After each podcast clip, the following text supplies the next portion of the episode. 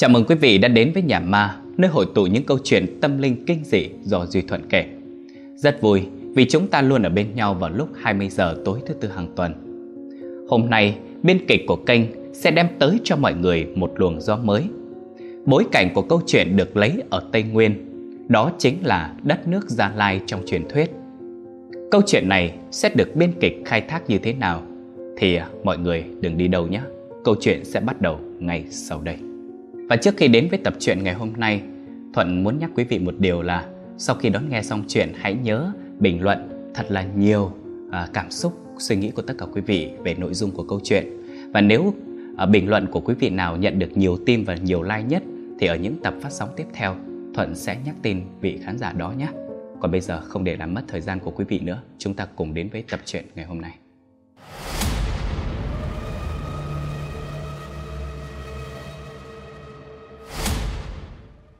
Câu chuyện hôm nay Thuận kể sẽ nói về chuyện tình của Cờ So Xuân và Rơ Chăm Phước. Hai người đều là người đồng bào Gia Rai, lấy được một người chồng theo ý nguyện của mình. Gia đình hai bên đều đồng ý, một đám cưới linh đình. Tất cả những người thân yêu đều có mặt, có lẽ là ước muốn của mọi cô gái. Cờ So Xuân cũng như vậy, đám cưới của cô được tổ chức vào mùa xuân, đúng như ước nguyện. Lễ cưới của cờ so xuân và rơ trăm phước diễn ra theo đúng như phong tục của người Gia Rai. Phong tục của mỗi dân tộc mỗi khác. Riêng với người Gia Rai khi tổ chức lễ cưới hai bên gia đình sẽ cùng nhau chuẩn bị lễ vật bao gồm khăn thổ cẩm, gà sống, rượu, cơm lam, vòng đồng. Riêng khăn thổ cẩm sẽ do nhà gái chuẩn bị để trao cho nhà trai. Chưa hết, nhà Xuân còn phải lo liệu hết châu bò để thiết đãi người dân trong buôn làng nữa. Đám cưới nhất định phải được tổ chức tại bãi đất rộng trước nhà rông của buôn làng. Có thể mọi người không biết, nhưng à, mỗi buôn làng đều sẽ có một nơi gọi là tổ chức tất cả buổi lễ lớn nhỏ. Đó là nhà rông. Rồi người đại diện để cử hành hôn lễ không phải người trong gia đình, mà sẽ là già làng. Người đứng đầu của buôn làng. À, có một tập tục của người đồng bào Gia Rai làm Thuận đặc biệt chú ý, đó là chuyện nam nữ yêu nhau. Đối với người Gia Rai theo chế độ mẫu hệ, do đó thay vì người nam đến hỏi cưới người nữ như văn hóa người Kinh, thì người Gia Rai lại ưu tiên quyền đó cho người phụ nữ.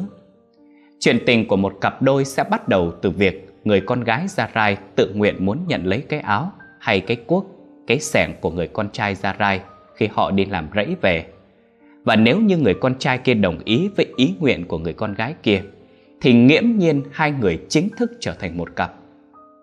Và nếu sau một thời gian hai người ở bên nhau, Cảm thấy đã đủ tin tưởng, Người con gái già rai sẽ nhờ già làng làm mai mối cho đôi bên. Qua người mai mối, Cô gái già rai sẽ tặng cho chàng trai kia một chiếc vòng tay. Và nếu chàng trai giữ lại chiếc vòng đó, Thì người mai mối sẽ ngay lập tức đến báo với gia đình nhà gái để chuẩn bị hôn lễ luôn. Còn nếu chàng trai trả lại chiếc vòng thì lời cầu hôn coi như đã thất bại. Tất nhiên là chuyện tình của cô gái Xuân này cũng vậy. Phước lớn hơn Xuân một tuổi, nhà lại cách nhau có một cái ngã tư, còn chơi chung với nhau từ cái thời chăn trâu. Rồi à, cứ trưa trưa là cùng cả đám trẻ con đi mò cua bắt ốc ở cái suối cuối làng. Vậy à, mà cũng đã mười mấy năm trôi qua, Xuân cũng bước qua tuổi 17 còn Phước 18 tuổi. Xuân với Phước là một trong số ít là học hết cấp 3, cũng gọi là niềm tự hào của cái làng này. Người lớn hay trêu chọc kiểu Chỉ à, có thằng Phước à, mới xứng với con Xuân thôi. Mà Xuân với Phước đúng cái kiểu Tỉnh trong như đá mặt ngoài còn e Cả cái làng này rồi cả mấy đứa lóc nhóc nữa Ai mà chả biết hai đứa nó suốt ngày kè kè nhau như hình với bóng mà cứ hễ ai châm chọc hỏi tới là kêu bạn. Chắc hẳn à, mọi người cũng đều thắc mắc Vậy cuối cùng làm sao mà hai người lại tới được với nhau? Chuyện là như thế này. Như thường lệ Cứ cuối tuần là Phước với Xuân cùng lũ nhỏ trai trai trong làng ra dãy phụ người lớn. Mà hôm nay Phước lạ trông thấy rõ Mọi hôm Phước nhanh nhẹn hoạt bát dữ lắm Có tập trung làm thì cũng chọc kẹo mấy đứa nhỏ.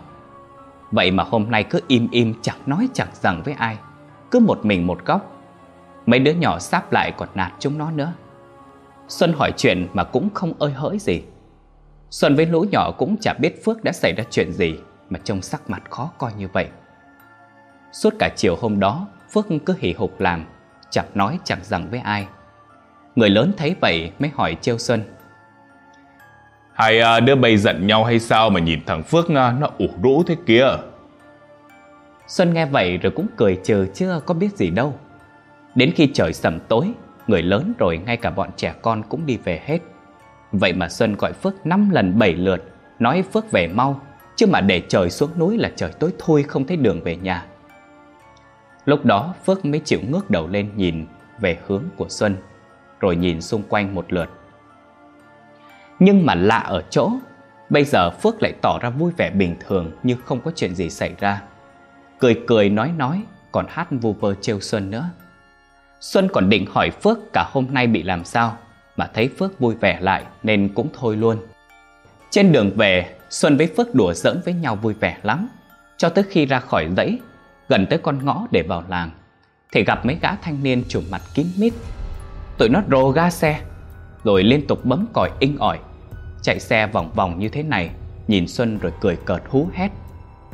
Xuân sợ nấp đằng sau Phước, Phước mới cầm cái rựa trên tay, dơ lên rồi hét vào mặt mấy thằng đó. Cút, tụi bay cút đi, tụi bay cút hết chưa? Trong mặt anh Phước dữ lắm, anh trợn mắt lên rồi dí cây rựa vào sát mấy cái thằng thanh niên đó. Anh còn nhào nhào ra phía trước như muốn giết mấy cái thằng đó tới nơi. Nên là thành ra nhờ vậy tụi nó mới chịu đi. Mà may có Phước đi cùng, chưa không có khi Xuân gặp chuyện rồi. Không biết quý vị biết không, chứ ở các tỉnh Tây Nguyên xảy ra rất rất nhiều vụ án cưỡng hiếp rồi giết người giấu xác ở trên rẫy. Vì rẫy là nơi vắng vẻ, cây nhiều, khuất tầm nhìn, là nơi thuận lợi để những kẻ ác thực hiện hành vi đó. Cũng bởi vậy mà Phước mới làm dữ dằn. Phước cũng thật biết tận dụng cơ hội, vừa bảo vệ nàng xong là luôn lách vào vấn đề chính ngay. Phước nói vẩn vơ nào là con gái đi đâu cũng nên có người đi cùng, rồi nói Xuân con gái chân yếu tay mềm phải có người bảo vệ. Không đợi Xuân trả lời, Phước nói tiếp. Xuân à, để tôi bảo vệ Xuân hết cuộc đời này nhá. Xuân nghe xong câu nói này, mặt nghệt ra kiểu chưa nhảy số, thì Phước lại nói tiếp. Xuân cũng biết tôi thích Xuân mà. Rõ ràng là thích con gái nhà người ta rồi còn rào trước rào sau. Xuân con gái mà vẫn có chút e thẹn, miệng cười, ngại đỏ cả mặt, rồi quay mặt đi chỗ khác chứ không có trả lời Phước. Mọi người biết tiếp theo Phước đã làm gì không? Nhân cái lúc mà Xuân quay mặt đi, Phước cởi áo ra, dúi vào tay Xuân. Xuân giật bắn mình, chưa kịp định hình ra, nhưng sực nhớ đến phong tục của người mình, liền vui ra mặt. Ngay khi Xuân cầm trọn chiếc áo vào tay là Phước đã ngầm hiểu ý. Liền chạy đi thật nhanh, rồi quay người lại hét rõ to. Vậy Xuân là của Phước rồi nhá. Anh chàng Phước này chạy đi một mạch, lại còn nhảy chân sáo ra cái bộ dạng vui vẻ dữ lắm. Và thế là họ quen nhau. Đối với Duy Thuận, Phước và Xuân chắc chắn là cả hai đều đã thích nhau từ lâu. Phước chắc có lẽ đã nhiều lần muốn chủ động để có được người con gái mình thích. Nhưng đó không phải là điều dễ dàng. Vì mọi người biết đó, đôi khi phép nước còn thua lệ làng. nhớ làm sai mà để ai thấy được là sẽ bị quả trách. Nên là Phước đã lựa một thời điểm thích hợp. Nói chung là cũng đúng lệ mà quý vị nhé. Chính thức hẹn hò đâu được khoảng 9 tháng là Xuân và Phước tiến tới hôn nhân. Bằng tất cả sự yêu thương của bố mẹ và dân làng, đám cưới của hai người diễn ra. Các phần lễ lần lượt được thực hiện. Đầu tiên là thủ tục khấn vái. Xuân và Phước sẽ làm lễ khấn vái thần sông, thần núi, thần lửa theo nghi lễ của người Gia Rai. Tiếp đến già làng, người đứng đầu lấy nước được đựng trong trái bầu khô để rửa tay của Xuân và Phước cho sạch bụi trần. Tiếp đến đúng theo như nghi lễ, Xuân và Phước trong trang phục lộng lẫy của dân tộc mình sẽ trao nhau vòng tay hạnh phúc bằng đồng và xem đó là sự kết duyên bền chặt. Kế tiếp, cặp đôi mới cưới sẽ cùng mời cơm, rượu họ hàng và dân làng trong tiếng chiêng trống rộn rã. Rồi à, sau khi hoàn thành các nghi lễ đám cưới, cặp đôi này sẽ cùng nhau sống trong nhà rông từ 1 đến 2 tháng. Vì đối với người Gia Rai, đây là khoảng thời gian thử thách tình yêu của người chồng đối với vợ. Liệu người chồng có phạm phải các điều xấu như uống say, nói xấu bên vợ hoặc lăng nhăng với người khác hay không? Tưởng chừng lễ cưới sẽ diễn ra suôn sẻ, Thì ngay khi giả làng vừa định trao chiếc vòng tay cho Xuân, Thì cả bầu trời bỗng dưng tối sầm lại. Gió bắt đầu nổi lên, Rít từng cơn, Bụi bay mù mịt, Cuốn những thứ bảy biện trong lễ cưới bay tứ tung. Mọi người chạy tán loạn, Tiếng khóc của mấy đứa con nít, Tiếng la hét của người lớn, Tiếng chiêng và vào nhau, Tạo nên âm thanh cực kỳ chói tai. Cây cối thì nghiêng ngả, Khung cảnh lúc đó vô cùng hỗn loạn tất cả đều bị gió bụi bao trùm. Cảnh tượng đó khiến cho mọi người vô cùng kinh hãi. Cũng nhiều năm rồi, dân làng mới thấy lại cái cảnh tượng này. Đây là cảnh tượng mà không ai muốn thấy. Cũng bởi người Gia Rai cho rằng một khi trời đất rung chuyển, bầu trời bỗng dưng thay đổi là giàng về, giàng đang cạn không cho sự việc được tiếp tục. Đây không phải là mê tín mà là niềm tin. Đối với người Gia Rai, mọi người đặt hết lòng tin vào giàng vào những giây phút quan trọng, nếu như giảng không xuất hiện, có nghĩa là mọi chuyện không sao. Nhưng một khi giảng đã lên tiếng, có nghĩa là phải dừng lại. Giảng là một bậc bề trên, được mọi người tôn kính, nhất nhất nghe và làm theo. Ở trên à, Thuận đã có nói rất nhiều năm rồi dân làng mới thấy cảnh tượng này. Cũng bởi vì cách đây rất lâu về trước, Giàng cũng đã xuất hiện và nổi giận nhấn chìm cả một buôn làng xuống nước vì làm trái ý Giàng. Theo câu chuyện cổ xưa của người dân tộc bản địa trên Tây Nguyên mà Thuận được biết về sự tích hồ Tơ Nưng gắn liền với Giàng, thì trên vùng đất đỏ Ba Gian, Gia Lai này có rất nhiều dân tộc anh em sinh sống hòa thuận với nhau. Đời sống của họ dựa vào săn bắt, hái lượm và đặc biệt là trồng trọt. Tuy nhiên có một năm mùa mà nương rẫy đều thất thu vì khô hạn kéo dài. Trong đợt khô hạn đó, có một bà lão trong làng nhìn thấy cảnh thiếu nước Cây cối trong làng héo dần héo mòn. Vật nuôi vì thiếu nước cũng chết hết. Bà mới lang thang lên những bìa rừng, Đào đất tìm cái ăn cho đỡ đói, Thì lại thấy con vật có hình thù giống con nai con. Bà tìm cách bắt mang về nhà để nuôi. Đêm đang ngủ thì thấy Giàng báo mộng cho mình. Giàng nói với bà, Con nai đó là con vật thiêng Và sẽ mang lại may mắn cho buôn làng. Bà lão này mới đem giấc mơ của mình kể cho mọi người trong làng nghe mà ngay khi đang kể câu chuyện chưa kịp dứt, Thì bất chợt mưa lại chút xuống như mong đợi của bao người trong làng. Dân làng có nước, Trồng cái lúa, cái bắp và nuôi thêm heo gà mùa màng thuận lợi. Ấy vậy mà không cảm ơn bà một câu đã đành. Sau khi thu hoạch, Buôn làng đi tìm con vật nuôi để tế giàng trong dịp cúng cơm mới nhằm tạ ơn. Các con vật nuôi trong làng chưa kịp lớn, Nên họ bàn với nhau, Quyết định bắt con vật thiêng của bà lão Mặc dù bà đã ra sức can ngăn và dùng sức để giành lại, nhưng chẳng ai nghe bà. Sau khi lễ cúng cơm mới diễn ra xong xuôi, mọi người đang say ngủ thì bỗng nghe những tiếng ầm ầm vang lên ngày một to. Bà lão đoán biết là cơn giận dữ của giàng đã đến và một trận đại hồng thủy nhấn chìm cả buôn làng dưới biển nước. Các buôn làng khác thấy vậy mới gọi hồ nước ấy là tơ nưng và có phong tục kiêng không ăn thịt vào dịp lễ cúng cơm mới Quay trở lại câu chuyện. Sau một hồi hoảng loạn, Bỗng dưng mọi thứ đều trở lại như cũ. Cả dân làng ai nấy đều vỗ tay reo hò rất lớn. Mọi người cùng nhau bày biện lại lễ cưới. Tiếng chiêng cũng bắt đầu vang lên. Đám cưới của Xuân và Phước tiếp tục diễn ra như bình thường, Cùng nhau thực hiện những nghi lễ cuối cùng. Nghe xong đoạn này, Mọi người sẽ nghĩ là Duy Thuận đã nhầm, Nhưng không phải đâu nhé Vì dân làng ở đây cho rằng Giàng xuất hiện nhưng chỉ khi xét đánh xuống khiến cho trời đất rung chuyển, rồng xuất hiện, mưa to gió lớn nhiều tiếng liền thì đó mới là điểm giữ. Còn chỉ đơn thuần là gió thì có nghĩa đó là điểm lành. Giàng đã hiện lên và chúc phúc cho họ. Cũng bởi lẽ đó mà đám cưới của Xuân và Phước vẫn tiếp tục được diễn ra. Chưa hết, nhờ có Giàng xuất hiện mà hai bên gia đình, dân làng và ngay cả những bậc bố lão cũng đều tin rằng đây chính là mối lương duyên mà Giàng đã định Vậy là lễ cưới hôm đó rình rang hơn cả. Tất cả mọi người đều gửi những lời chúc tốt đẹp cho hai người. Xuân và Phước tất nhiên là vô cùng hạnh phúc. Và còn hạnh phúc hơn nữa khi thấy tình yêu của mình cũng được sự chúc phúc của dân làng và sự ủng hộ của Giang. Sau lễ cưới, đúng như phong tục của người Gia Rai Xuân và Phước đã chung sống với nhau tại nhà rông. Như Thuận đã giải thích ở trên, đây sẽ là khoảng thời gian riêng tư của cả hai vợ chồng và hai người sẽ biết rằng người kia có thực sự phù hợp với mình hay không. Những ngày đầu tiên ở chung với nhau có chút gọi là lạ lẫm chưa quen. Nhưng mà cuối cùng hai tháng sống chung ở nhà rông cũng trôi qua một cách êm ả. Vẫn theo như đúng phong tục, sau khi rời khỏi nhà rông, Phước về nhà Xuân làm rể. Bố mẹ của Xuân thì ở nhà trước, Xuân và chồng thì ở nhà sau.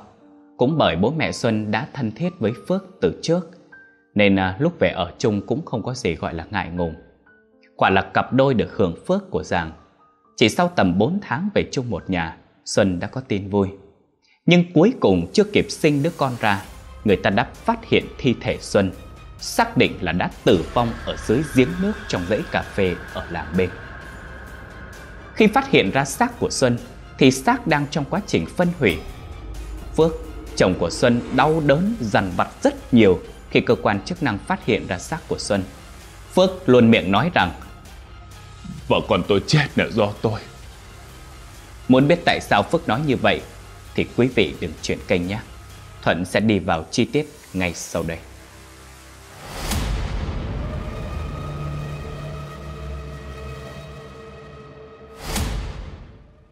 Từ khi Xuân có em bé, Phước không cho Xuân ra ngoài, cứ bắt ở mãi trong nhà. Sợ Xuân động tay động chân làm việc rồi lại ảnh hưởng tới con. Cứ ngày này qua tháng nọ, Xuân cứ ở mãi trong nhà. Cùng lắm ra đi ra chợ một tí rồi lại về. Dân làng quanh đó ai cũng mong con gái mình lấy được tấm chồng như Phước. Anh à, đi ra ngoài làm từ sáng tới tối muộn mới về. Con đi ra rẫy cũng đi một mình, không cho vợ đi cùng, sợ nắng nôi ảnh hưởng tới sức khỏe, rồi ảnh hưởng tới đứa con trong bụng. Việc nặng nhẹ gì cũng dành làm hết. Phước mới kể với mọi người là hôm bữa Phước đi chợ, nghe người ta nói là người có bầu phải hay đi lại thì mới dễ đẻ. Thế là hôm đó trước khi đi làm, Phước mới nói với vợ ở nhà có buồn quá thì em đi ra ngoài cho khuây khóa. Anh nghe mấy bác nói là đi nhiều chừng sinh con cho dễ. Còn à, hôn chào tạm biệt vợ. Vậy mà đến tối về không thấy vợ đâu cả. Bố mẹ vợ thì đi vào miền trong không có ở nhà. Một ngày, hai ngày rồi ba ngày trôi qua, không tìm được vợ. Dân làng lúc này mới đồn thổi với nhau rồi theo dệt lên rất nhiều những câu chuyện Người thì nói là chắc có lẽ Phước đã đối xử với Xuân không tốt nên Xuân mới bỏ đi. Người thì nói Xuân chán chồng, bỏ chồng đi theo trai. Người thì nói Xuân chắc đã phạm phải điều gì đó cấm kỵ nên có khi bị giảng bắt đi rồi. Chứ làm gì có chuyện người có bầu lớn tướng cỡ đó mà tìm gần cả tuần trời không ra. Nhưng Phước không bỏ cuộc, vẫn ngày đêm đi tìm vợ. Ngày nào chưa tìm thấy, anh vẫn tin vợ mình còn sống. Cho đến ngày thứ 8, thì nhận được tin của công an. Nói ở trong dãy của làng bên phát hiện một thi thể nữ. Nói anh qua xác nhận xem có phải vợ mình không. Anh phước nghe tin mà buồn rộn tay chân. Vẫn qua làng bên xem. Thầm mong đó không phải là vợ mình. Nhưng phép màu không xảy ra mặc dù xác đã phân hủy nhưng phước dễ dàng nhận ra bộ đồ của thi thể kia đang mặc chính là của vợ anh phước ngã quỵ ngay tại chỗ khiến những người chứng kiến không thể cầm được nước mắt. Cái chết của Xuân vẫn đang được cơ quan chức năng điều tra, nhưng nghi là Xuân bị cướp rồi thủ tiêu xác. Vì trên người Xuân nhận thấy rất nhiều vết sức bầm, toàn bộ nữ trang trên người không cánh mà bay. Lễ tang của Xuân diễn ra trong nhiều sự tiếc nuối. Cặp đôi được cả giàng chúc phúc mà cuối cùng lại có kết cục như vậy. Nhưng quý vị biết gì không? Không lâu sau đó, đâu tầm 2 tuần, là em gái của Xuân đã xuống nhà dưới ăn ngủ với anh Phước như vợ chồng mới cưới. Nghe tới đây chắc hẳn mọi người sẽ nghĩ là tại sao mà một người nặng tình như Phước lại có thể thay lòng đổi dạ nhanh như vậy. Rồi tại sao mà bố mẹ của Xuân lại để cho em Xuân làm như vậy? Phước và em gái của Xuân thực ra là đang làm theo đúng phong tục nối dây của người Gia Rai quý vị ạ. Lúc biết được tục này Thuận cũng rất là bất ngờ theo như tục này, nếu chẳng may người vợ chết sớm, em gái của vợ sẽ nối dây thay chị làm vợ và có trách nhiệm quán xuyến gia đình. Ngược lại, nếu người chồng chết thì người vợ được quyền tiếp tục bắt chồng ở nơi khác ngoại trừ em trai chồng. Nên là mặc dù thương Xuân là thế, nhưng Phước vẫn không thể làm trái tục lệ được. Và kể từ khi em gái Xuân xuống nhà dưới ở với anh Phước, Thì những chuyện lạ bắt đầu xảy ra. Em gái của Xuân cực kỳ thân thiết gần gũi với Phước. Có lẽ điều đó khiến cho Xuân không thuận mắt, Nên những chuyện kỳ lạ liên tục xảy ra trong căn nhà đó. Ngay cái tối đầu tiên mà em gái Xuân ngủ chung với Phước, Hai người đùa giỡn trên giường Thì nghe được tiếng gõ cửa. Mà tiếng gõ cửa dồn dập kiểu hối thúc. Nó cứ gõ liên hồi liên hồi, không có chịu ngưng. Nhưng anh Phước nhất quyết không cho em gái Xuân ra mở cửa. Nói cứ nằm im đó. Tự khắc tiếng động đó sẽ hết. Quả thật là sau một hồi thì không còn tiếng gõ cửa nữa, Mà lại nghe thấy tiếng trên mái tôn. Lúc thì nghe như tiếng bước chân của ai đó, Dậm thình thịch thình thịch thình thịch. Lúc thì lại nghe tiếng như là có đồ vật lăn, Mà nó cứ lăn liên hồi Hết lượt này rồi lại đến lượt khác. Nhưng mà em gái Xuân vẫn nằm gọn trong vòng tay Phước. Hai người không có chút mảy may quan tâm đến tiếng động đó, Sao lại phát ra vào giờ này? Và ai là người đã làm nó? Sáng sáng ngày hôm sau, Hai người bị đánh thức bởi tiếng hét của mẹ Xuân. Mấy con gà con vịt mà hồi Xuân nuôi đều lăn ra chết hết, Mà chết ngay trước cửa nhà sau. Tụi nó nằm la liệt, Lông nhúm đỏ màu máu. Tụi nó chỉ vừa chết đêm hôm qua, Nhưng lại bốc ra cái mùi tanh cực kỳ. Ruồi nhặng bâu đầy hết. Có mấy con còn bị lở loét cả thịt ra như kiểu bị xé thịt. Mà điều làm mẹ của Xuân sợ hãi, Khiến bà phải hét toáng lên, Là tất cả con gà và con vịt Đều bị móc hết mắt. Chỉ còn cái lỗ rỗng sâu hóm, Không có tròng mắt. Mẹ với bố của Xuân đi tìm khắp cả vườn Mà không thấy bất kỳ một con mắt nào cả. Phước với em gái của Xuân lại tỏ vẻ vô cùng rừng rưng. Nói thấy nhẹ nhàng lắm. Chắc mấy con rắn nó cắn. Chứ có cái gì đâu mà hai ông bà phải làm quá lên. Đúng rồi đó mẹ. Hét ẩm lên làm rất cả mình. Đang ngủ ngon. Thế là hai người kéo nhau vào nhà Đóng cửa lại ngủ tiếp chẳng thèm mảy may. Dân làng thấy em gái Xuân cứ xả nẹo xả nẹo Phước Thì mới nói với nhau là Cái con đó Mộ chị nó còn chưa xanh cỏ mà nó đã cả rỡn cả rỡn với chồng người ta rồi. Mà cũng chỉ dám nói sau lưng thôi, Vì đó cũng là một phần của tục lệ mà. Mà từ cái lúc Xuân và Phước ở nhà rông hai tháng, Ngay sau khi cưới, Là đến khi mới đây, Lúc Xuân vừa mất đâu đó ba ngày, Là lại có một cặp đôi mới cưới vào đó ở. Nhưng không tài nào ở yên quá ba ngày. Cặp vợ chồng mới cưới đó kể lại ngay cái đêm đầu tiên, chưa kịp vào giấc mà đã nghe thấy tiếng động dưới sàn nhà rông. Cảm giác như là ai đang đứng ở dưới sàn, Rồi liên tục đập vào sàn vậy. Vì sàn nhà rông cao lắm, Cách mặt đất tầm đâu 2 mét hơn, Ở dưới thì trống rỗng, Mà sàn nhà lại được làm từ ván gỗ nữa. Nên là cứ nghe thấy tiếng lộc cộc lộc cộc, Như ai đang gõ vào sàn. Chưa hết, Anh chồng đó kể, Lúc đó anh ngủ rồi, thì nghe thấy tiếng hét của vợ. Anh mới giật mình tỉnh dậy. Thì vợ anh mới nói là, Mới thấy chị Xuân. Chị đấy ở trên trần nhà. Chị nhào về phía em, Rồi còn nhe hàm răng ra nữa. Mà miệng chị máu không à. Y như vậy nè. Anh chồng này, Ảnh còn kể. Vợ chồng ảnh ở sang ngày thứ hai là bắt đầu nghe thấy tiếng khóc của con nít. Nó cứ lý nhí mà dai dẳng miết không ngưng Đến ngày thứ ba chịu không nổi liền tới xin già làng chứ không thể nào mà ở đây thêm được nữa. Già làng cũng đồng ý, mà không hỏi gì thêm. Trong à, dân làng bắt đầu rộ lên tin chị Xuân đang quay trở về. Có người kể rằng cứ hễ đi chơi về sau 9 giờ tối là thấy có một bóng người. Tay ôm cái bụng to tướng đứng ngay trên cổng làng.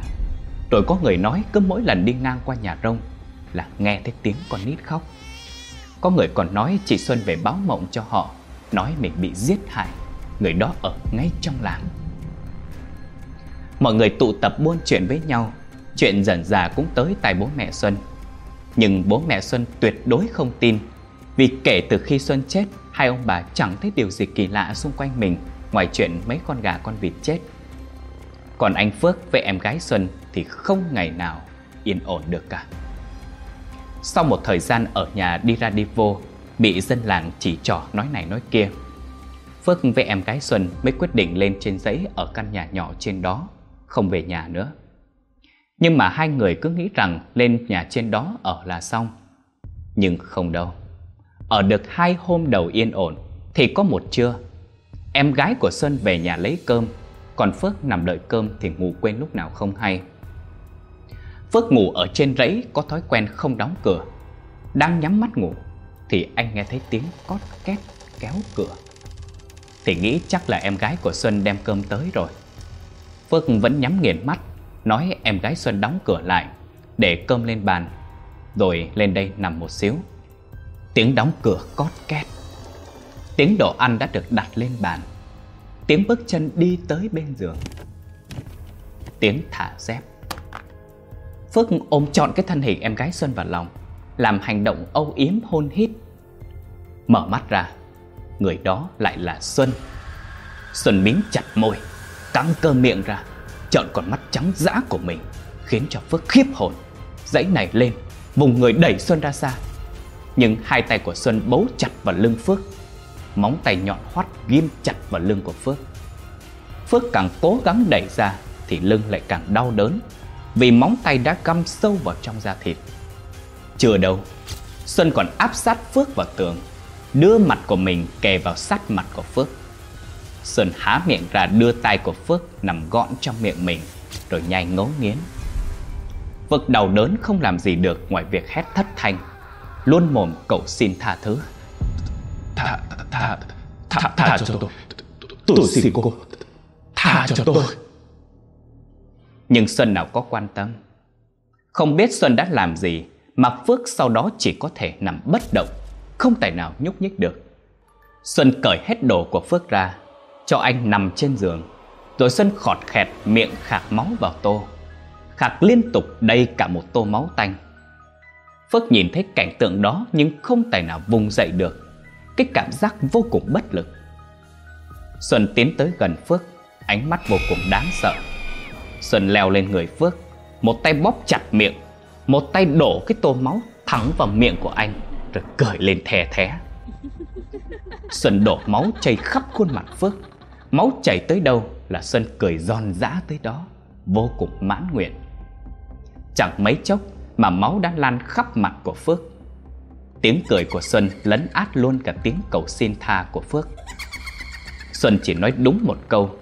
Chính cái câu nói đó là nút thắt để chúng ta có thể hiểu được rõ cái chết của Xuân. Đây là máu của đứa con trong bụng tao. Là máu của nhà anh. Anh uống đi. Nó là em của anh đó. Nghe tới đây, chắc hẳn quý vị sẽ bất ngờ là tại sao Xuân lại nói nó là em của anh đó. Vì sự thật ngay bây giờ đây mới được hé lộ.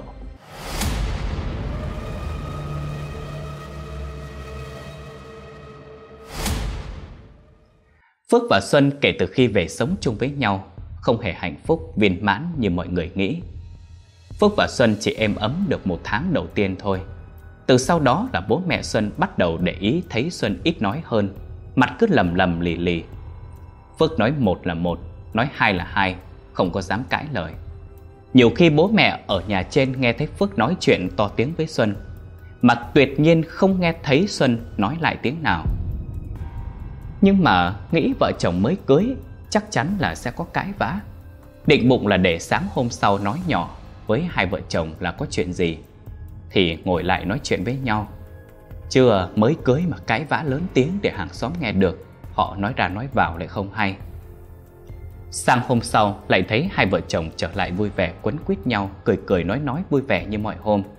Thế là bố mẹ Xuân cũng ngó lơ, Coi như đêm qua chưa nghe thấy gì. Chưa nghĩ bụng Hai đứa nó đang vui vẻ, Mình nhắc tới chuyện cũ lại không hay. Nhớ mày tụi nó nhớ lại Lại cãi nhau. Rồi, lại đổ lỗi cho hai ông bà già. Cuối tuần, Hai bố mẹ Xuân mới nói hai vợ chồng lên nhà trên ăn cơm Để dặn dò Xuân ở nhà trông coi nhà cửa. Phước cũng phải đỡ đần cho vợ. Để sang tuần, hai ông bà đi xuống dưới miền Nam thăm bạn cũ. Mà đi là đi cả tuần liền mới về. Tối đó hai vợ chồng vẫn vui vẻ. Nói bố mẹ đi yên tâm. Hai người ở nhà sẽ lo hết chuyện trong nhà. Ấy thế mà cuối cùng, Sáng sáng hôm sau, Chỉ ngay sau khi chở bố mẹ Xuân ra bến xe, Thì Phước bắt đầu dở cái thói hư tật xấu của mình ra. Bình thường bố mẹ ở nhà trên, Hai vợ chồng ở nhà dưới, Ngăn nhau một bức tường. Đi cửa ra vô hai nhà là đi cửa riêng. Chỉ có cửa cổng chính là đi chung thôi. Nên thường ngày bố mẹ Xuân không biết được Phước đã dở cái trò vũ phu với Xuân. Mà Phước đã lộ rõ bản chất từ ngay sau đêm động phòng ở nhà rông. Tức là khi đã lấy cái gọi là quan trọng nhất của người con gái Thì Phước cứ như là biến thành người khác. Ngay khi đóng cánh cửa nhà rông lại Tất cả mọi người ra về là Phước đã lột mặt nạ xuống. Hắn trở mặt, ăn nói thô thiển Còn Vũ Phu đánh cả Xuân nữa. Như thường lệ, mặc dù ở nhà rông, Nhưng hai vợ chồng vẫn ra ngoài đi làm rẫy như bình thường. Lúc đi từ trên rẫy về, Lại gặp một đám thanh niên trêu chọc Xuân. Lần này cũng y hệt như lần trước. Phước đã bảo vệ Xuân để đuổi đám thanh niên đó đi. Nhưng ngay khi về tới nhà, Phước đã vung chân đạp Xuân từ phía sau ngay vào mông, Khiến Xuân ngã nhào ra phía trước, Đập người xuống nền nhà. May mà Xuân lấy tay đỡ kịp cái mặt, Chứ không thì chắc cũng gãy luôn sống mũi. Vẫn chưa hiểu chuyện gì đang xảy ra, Thì Phước đã lao tới. Ngồi lên người Xuân, Lao tới đánh Xuân tới tấp. Xuân khóc phát ra tiếng lớn. Hắn lấy ngay cái rẻ lau, Nhét vào miệng của Xuân, Rồi đánh tiếp cho đến khi Xuân ngất lịm đi. Hai tháng ở nhà rông với Xuân, Chẳng khác gì địa ngục trần gian. Cứ tưởng rằng khi về nhà, Có bố mẹ Xuân sẽ thoát khỏi cảnh đó. Nhưng không, Vừa về nhà được mấy ngày Thì bố mẹ Xuân lại đi vào miền trong. Cũng là thời điểm thích hợp Để Phước và bố của mình đạt được mục đích. Trước khi cưới Xuân, Gia đình Phước đã biết anh ta bị vô sinh, Tức là không thể có con.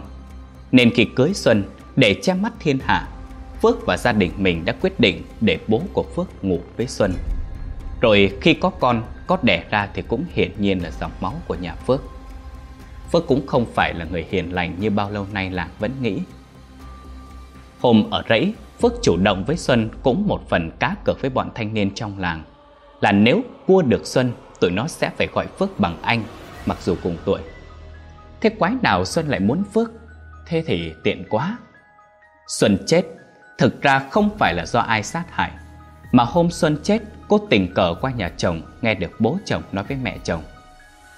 Thằng Phước à, nó có con được đâu mà bà sợ. Nó chả ngủ với mấy chục con rồi đấy thôi. Còn con sơn nó đẻ con ra Cũng là dòng máu của tôi. Có phải con của người khác đâu. Còn hơn để cả làng này biết thằng Phước không thể có con. Rồi mặt tôi với bà có nước dí và đít bò mà đi. Nghe câu nói đó xong, Xuân biết được đứa bé trong bụng mình Lại là con của cha chồng, Chứ không phải của Phước. Xuân không biết phải làm như thế nào, Nên đã một mình đi ra rẫy hái lá ngón Và chọn cách tự tử chết. Ngay rẫy nhà mình. Phước đi tìm vợ, Phát hiện thi thể vợ mình đã chết. Sợ rằng mọi người sẽ nghi ngờ mình giết vợ, Nên mới đợi đến tối, Đem thi thể của Xuân bỏ vào bao cà phê cột lại Trở qua dãy làng bên, Bỏ vào giếng, Rồi lấy cây, lấy bạt che kín ở trên. Còn tiện lột hết nữ trang Để dựng thành vụ cướp của giết người. Còn kết cục của gia đình nhà Phước Cũng không tốt đẹp gì. Sau đúng 100 ngày tìm thấy thi thể của Xuân Cả nhà Phước bị xét đánh Đánh thẳng vào nhà ngay đêm mưa rông. Căn nhà cháy rụi, Chết không còn ai. Kể từ đó dân làng tin rằng Cái chết của Xuân có liên quan tới Phước. Giàng đã trừng phạt gia đình Phước. Cuối cùng Duy Thuận thấy Thứ khó đoán nhất vẫn là lòng người. Câu chuyện tới đây là kết thúc. Trước khi bình luận về chủ đề này, Biên kịch muốn Duy Thuận nói với quý vị rằng những phong tục của người Gia Rai trong câu chuyện này Hoàn toàn là thật Đức tin về rằng cũng đều là thật Chúng tôi có thêm nhiều tình tiết chuyện về lòng người Để câu chuyện trở nên gay cấn ma mị hơn Chứ không có ý định phỉ báng hay bôi nhọ Bản sắc của mỗi dân tộc là thứ chúng tôi luôn tôn trọng. Thuận sẽ xin phép không nhận xét về những thứ gắn liền với phong tục. Ở đây, Thuận chỉ muốn nói đến tính con người. Có rất rất nhiều người chỉ vì mưu cầu của bản thân mà không hề mảy may quan tâm đến người khác. Những con người sống ích kỷ, sống vô cảm. Sự vô cảm của Phước chắc chắn là do bố Phước ban cho. Cái kết của tập này thực sự khiến Thuận hạ dạ. Mong rằng Giàng thực sự tồn tại để trừng phạt hết tất cả những người ác trên thế gian này.